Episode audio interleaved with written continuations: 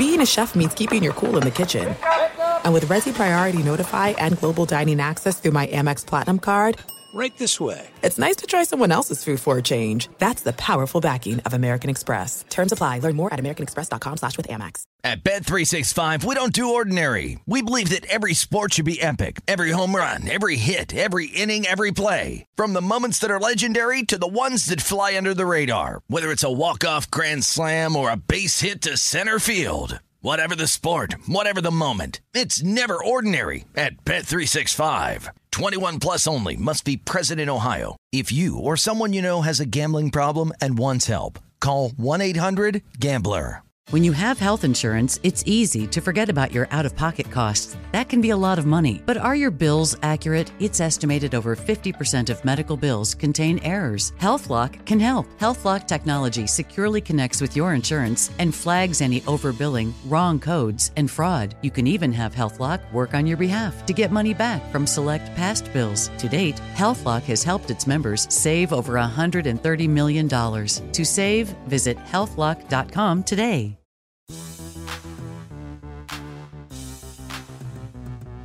What's going on? And welcome into another game day edition of the Pelicans podcast presented by SeatGeek. I'm Daniel Sallerson. The Pelicans will take on the Brooklyn Nets for the first time this season. Hard to believe April 7th that we're seeing the Nets for the first time. And to join us on the podcast, a really good panel discussion. Of course, we have Joel Meyers, Antonio Daniels of Bally Sports New Orleans, and Jim Eichenhofer of Pelicans.com. Of course, you can watch Joel and Antonio tonight. The pregame coverage starting at 6 and tip-off set for 6.30 guys uh, it's been a while since we've been able to have this conversation. Hope everyone is well. I know we're healthy. The, unfortunately the team has not been healthy in, in the last week or so but um, i'll kind of start getting into this right now and we'll we'll start with AD um, AD look you know we had some of these injuries. Zion missed a few games. BI has missed now four games as well. Um, but the good news is you're starting to see some of the young guys be able to get that experience. What have you learned about this team even through all the injuries about some of the pieces that have had to step up in the in the absence of some of these role players? Well, first and foremost, there, there's nothing more important um, to an NBA season than health. And with a condensed season, a condensed training camp, a condensed everything, we aren't the only team, obviously, that's been hit, that's been hit by the injury bug, but we were able to avoid it for quite some time. You know, if you look at some of the major injuries, the LeBrons, the Anthony Davises, the uh, Kevin Durant, the Joel Embiid, I'm talking about guys that are in the MVP discussion. And for the longest time, we were able to avoid it. And at the tail end, at the stretch of the season, now this injury bug has hit us. And again, when you're not in the rotation, or you're in the rotation and maybe you're not getting the minutes you deserve, it's not a, a uh, it's not a if situation, it's a when situation. This is why you always hear, you know, you must be prepared because your your opportunity is going to come. In an 82 game season and a 72 game condensed season, it's a matter of time before your opportunity comes. And the opportunity for Nickeil Alexander Walker and Kira Lewis and James Johnson and Isaiah Thomas and Wester Iwundu, like it's here now because of the injuries to Zion and BI and Josh Hart and Kira. So you just have to be prepared for your opportunity when it comes. Joel, what about you? Yeah, and, and Daniel, to what AD said, Pels have been, and we always talk about it on the telecast, good fortune in the NBA is healthy, staying healthy. And, and the Pels have been really fortunate because they had the fewest games missed until this recent spell with everybody like Zion and Brandon missing games, Lonzo seven straight. Pels have been the healthiest team in the NBA. They had missed the fewest games. So uh, it's interesting. Guys have stepped up. And it's also afforded the opportunity. Let's face it, he turned 20 yesterday. Carlos Jr. looks like the real deal. Every rep, he looks better. And then uh, Zion coming back and looking the way he does is comfortable. It's not about today with the Pels. And even uh, Hall of Fame coach Gregg Popovich, to what AD just said about the compressed schedule, Pels or the Spurs rather lost a couple of days ago, and they got smoked at home. And Pop was asked about it after the game, and he goes, "We look fried." That was his exact quote. And there's a lot of teams right now. The Pels on April 1st had 17 games over the next 27 games, or the next 27 days. That's a lot in 17 and 27. So, to what AD said, other guys have to be ready and a lot of guys have. And it's been really a revelation to see what James Johnson has brought his experience and the way he's handled the situation and really just adapted and adjusted. He's fit in. It's incredible how well he's fit in. Jim, what about you? Uh, we can, if you want to touch on the young guys as well, but we can we can go to the next subject, which I think is James Johnson. And look, he, has been playing really well since he, he got here from the Dallas Mavericks, and, and not only doing well on the court, but I think he's going to add a lot of veteran presence in that locker room, being a 12 year vet. Uh, what have you seen from some of the young guys like Kira? And then if you want to chime in and talk about James Johnson, we get that conversation started.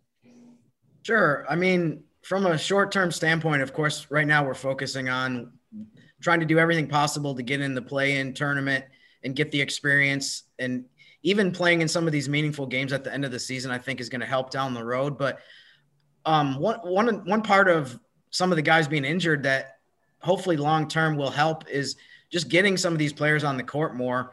Um, for Kira to play more has been good. I don't know if that necessarily would have happened if things had stayed the way that they were at the beginning of the season. Um, Nickeil obviously is out now with an injury, but he also had a stretch where he got to play probably a lot more than he would have if if Lonzo Ball hadn't been sidelined for a little while. And Nickeil has shown in some of his starts the kind of scorer that he can be and how productive he can play. So I think from a broad standpoint, I, I like some of the younger guys. I, I definitely look at them differently than I did at the beginning of the season. Now that you've gotten to see them play a lot more, so I think that's been a big plus. Another guy too that I'm not sure if we mentioned yet is uh, Naji Marshall did well in the G League um, during the few weeks that they had the the bubble down there. He did a nice job, and he's been able to step in and have some good moments as well. So I mean that all I think all that stuff long term maybe that will be beneficial whether you're talking about next season in terms of getting these guys on the court more. Um, in terms of James Johnson though that you mentioned, I mean he's been really impressive so far with I, he had foul trouble last night, and that was probably the least impact he's had in a game so far because he had to keep coming out. Unfortunately for him, he had some, you know, some bad whistles and bad breaks. But um, but man, he's he's done such a good job to be able to come to a new team halfway through the season and step in and, and play the way he has. I mean, I think he's shown you, you can see the fact that he has so much experience and he's been in the league for 12 years like this. Injuries, injuries suck, but they're beneficial to someone. And what Jim just touched on, the fact that the injuries that this team has gone through recently, um, obviously at this time of the season, you don't want to see it, but they've been beneficial to the young guys. And this league is all about timing. You know, not just this league, life is about timing in general, but in particular. So think of when James Johnson arrived. Okay, so Zion's out, BI's out, Josh Hart's out. So then he gets here just in time. He gets here right at the right time. Then you acquire Isaiah Thomas. And right when Isaiah Thomas is here is when Kira's out, is when Nickeil Alexander Walker's out. And he is the only guard, the only true guard that's coming off the bench. So the timing, the timing overall couldn't be better for these two, James Johnson and Isaiah Thomas, as far as opportunity is concerned. AD, talk about opportunity before I get to Joel here. Um, with you know there was so much continuity with the lack of injuries the Pelicans had that it seemed like the Pelicans are starting to get in a rhythm with who they had and the rotations that were starting to develop. But now with some of the young guys being mixed in with some of the newcomers, how much of a challenge is that just from a, a game to game standpoint of one, you have new guys trying to figure out the system and, and, plays and things like that. I know they're veteran players, but it's still obviously a different lingo eh, from team to team. And then these young guys trying to play with these guys in the lineup together. I mean, how much of a challenge is that uh, to go through this process? There's a reason that the Utah Jazz have had the best record in the league all year long because there's no more role defined team in the league. And the reason that is, is important is because you don't have practice time that you're accustomed to. So all the time that you're used to, when you're having two and three days off in between, when you can take take a day off and then practice for the next two, you don't have. And I heard Coach Van Gundy say the other day that a lot of games are basically being used as practice time because you don't have the time that you're used to with this condensed schedule, playing every other day. You know, three games in four nights, four games in six nights. Joe just talked about playing 17 games in 27 days, I believe he said. 17 games in 27 or 29 days. So think of the amount of days that you have in between and what you are doing with those days in between. You're resting. You're resting. So if you're resting on those days in between, when is there adequate practice time to develop chemistry, to develop camaraderie, to incorporate um, James Johnson and Isaiah Thomas and Wes Iwundu and Naji Marshall and these guys. It's difficult. But with that being said, every team is dealing with this as well. For sure. Joel, what are your thoughts have been on James? And also, we'll start the conversation on Isaiah. Um, made his, his presence felt last night, especially in that second quarter with eight straight points. Um, just loved hearing what he had to say yesterday as far as his mindset physically and mentally, um, along with, you know, the fact that he went through this hip injury and hasn't played in a year, but, uh, you know, really contributed for the Pelicans off the bench. What have you seen from what did you see from Isaiah last night, Joel? And then also, if you wanted to chime in on James Johnson, what he's met even in the short amount of time he's been here. Well, I think Daniel, in the big picture, I think it's the impact they can have on young guys. And because these are two pros, these are guys that have been there, done that, and have really worked hard at their craft. And here you've got a James Johnson, 32 years old. He's been with a ton of teams because teams want him. He knows how to play. He, he knows his role. He's really athletic. He can get to the cup. He can hit occasional threes. So, but I liked, and I even said it on the telecast last night. I, he it looks like he's been here for years. When he was on the bench celebrating his teammates' success while he was off the floor, and that that is the residual effect that has. And then you bring in a guy, a good soul like Isaiah Thomas, and what he can mean to young guys. AD can speak to it in a locker room. Veteran voices. You can't have too many pups you know, AD just brought up the Utah Jazz. It's one of the oldest teams in the NBA. They've got a bunch of guys that they're pros. They know their roles. They're really talented, but uh, they're all on the same page. And that's what you, the vets keep everybody in line on the same page. And, and it'll help young guys. And I, I hopefully Kira is going to be able to play in the Nets game tonight. Uh, I'd love to see Brandon because we always compare Brandon with Kevin Durant. But let's not forget about the development of Jaxson Hayes. Four straight games, Jaxson in double figures. He's had a block in each game. And AD and I talk about it regularly. Uh, he's for a seven footer. I can't believe his touch, his handle, the way he's now. It's like the light has gone on at both ends of the floor. It's getting better for him. See, because it's pick and roll and it, it's so difficult in the NBA. Everybody's running the same, but the pick and roll in particular for bigs and Jaxson's doing a good job. He's adjusting better. It looks like, and we keep forgetting, he is 20 years old.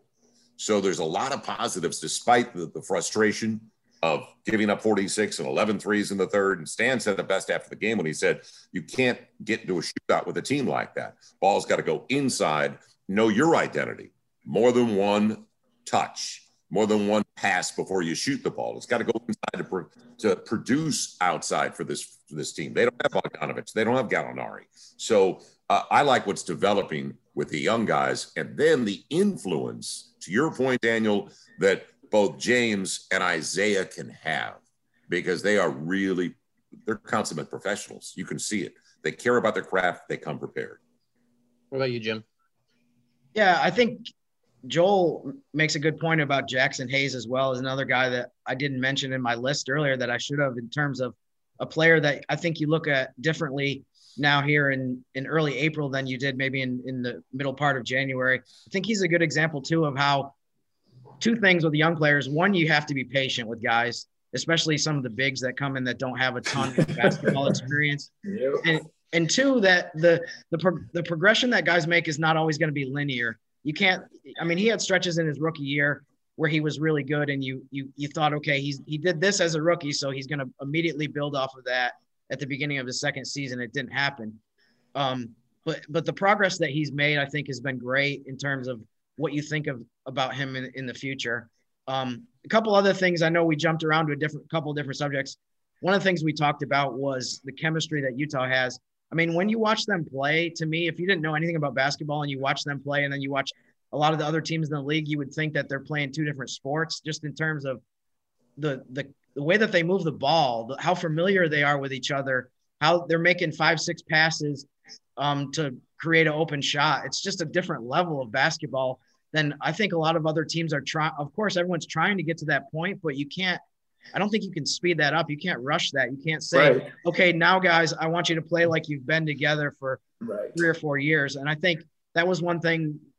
I know that this isn't what Stan Van Gundy was referring to specifically, but in terms of the ball movement last night, that's something that you want to try to get to where it's just something that's automatic. It's not something that you even really have to think about.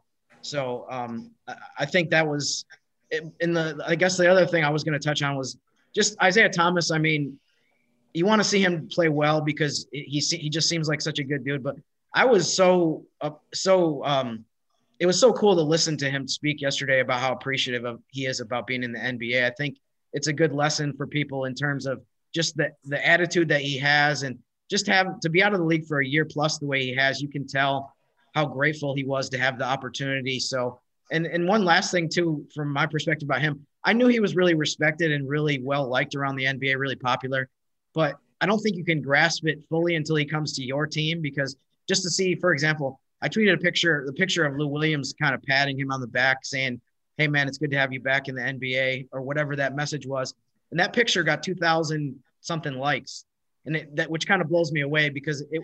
I mean, it was it was really more the moment than it wasn't exactly like a spectacular photo, but you can just tell like how much people love him and people kind of relate to his story as well.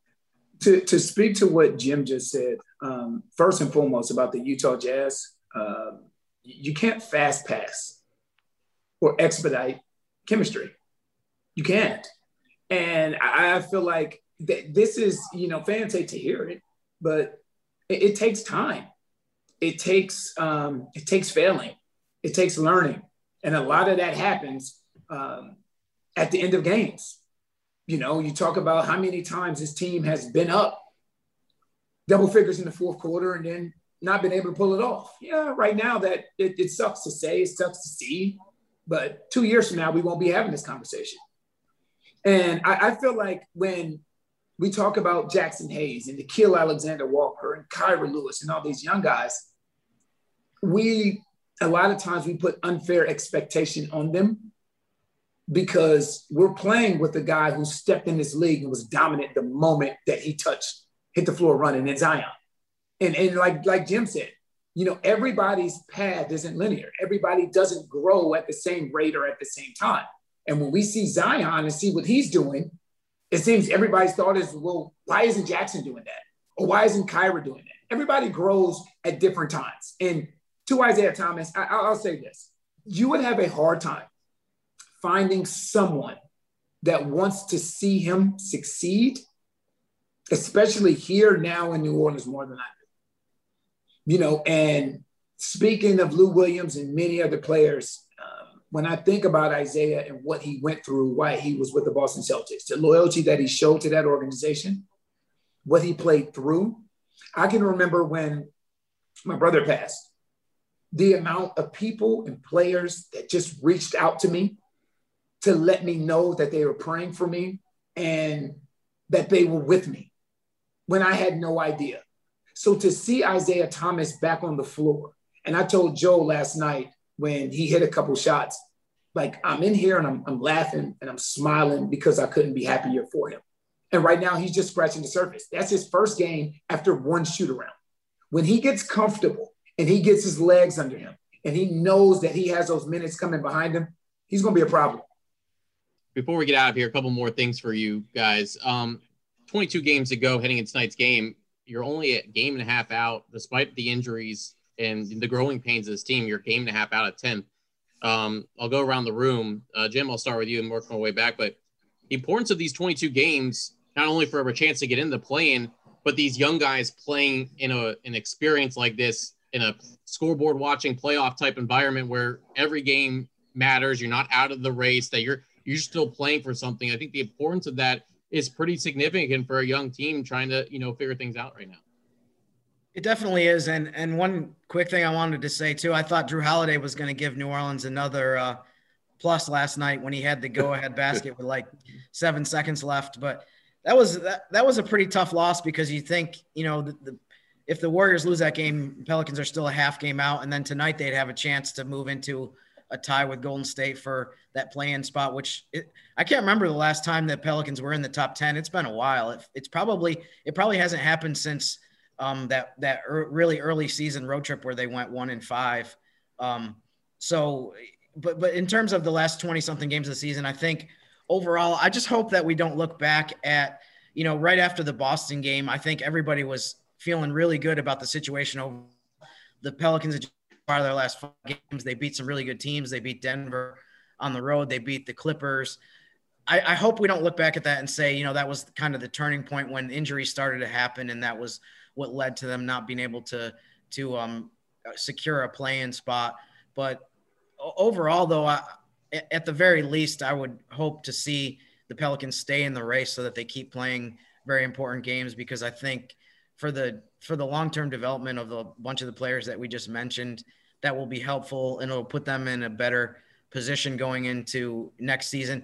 You know, ideally, if they can play, if they can make the play-in tournament and play in one or two of those games, and obviously, hopefully, make the playoffs. But even just the experience of playing one game where the season is on the line and you're playing against right. another NBA team, I think would be something that a lot of people will really enjoy. And I mean, I'm looking forward to the play-in tournament regardless. I think it's going to be really cool to watch to see kind of those pressure situations. But you would love to see the Pelicans be there with all of the guys that they have who are under, you know, 23 right now. And, and, and as far as as far as meaningful basketball is concerned, these last 22 games, the reps, the experience, it's invaluable. You know, you think of how much it means when this team still has to play Golden State three times. The amount of pressure that comes with that game. And with 22 games to go, we can't continue to say, well, all right, you know what, we got to kick it in gear. All right, now, but we got to kick it in gear. It's a time where you're going to have to put together something that's sustainable, whether it's four out of five again, five out of six, five out of seven, whatever it may be. Um, but playing these games right now, and especially against good teams, especially against really good teams, teams that are also playing for something, it, it teaches you how to win. You know, sometimes when you're playing against a team that has nothing to lose, there's no consequence with the way they play. But when you're playing against teams, it lets you understand how important 12 minutes of basketball is in a 48 minute game. You look at the last last night's game versus Atlanta, that game completely turned in the third quarter.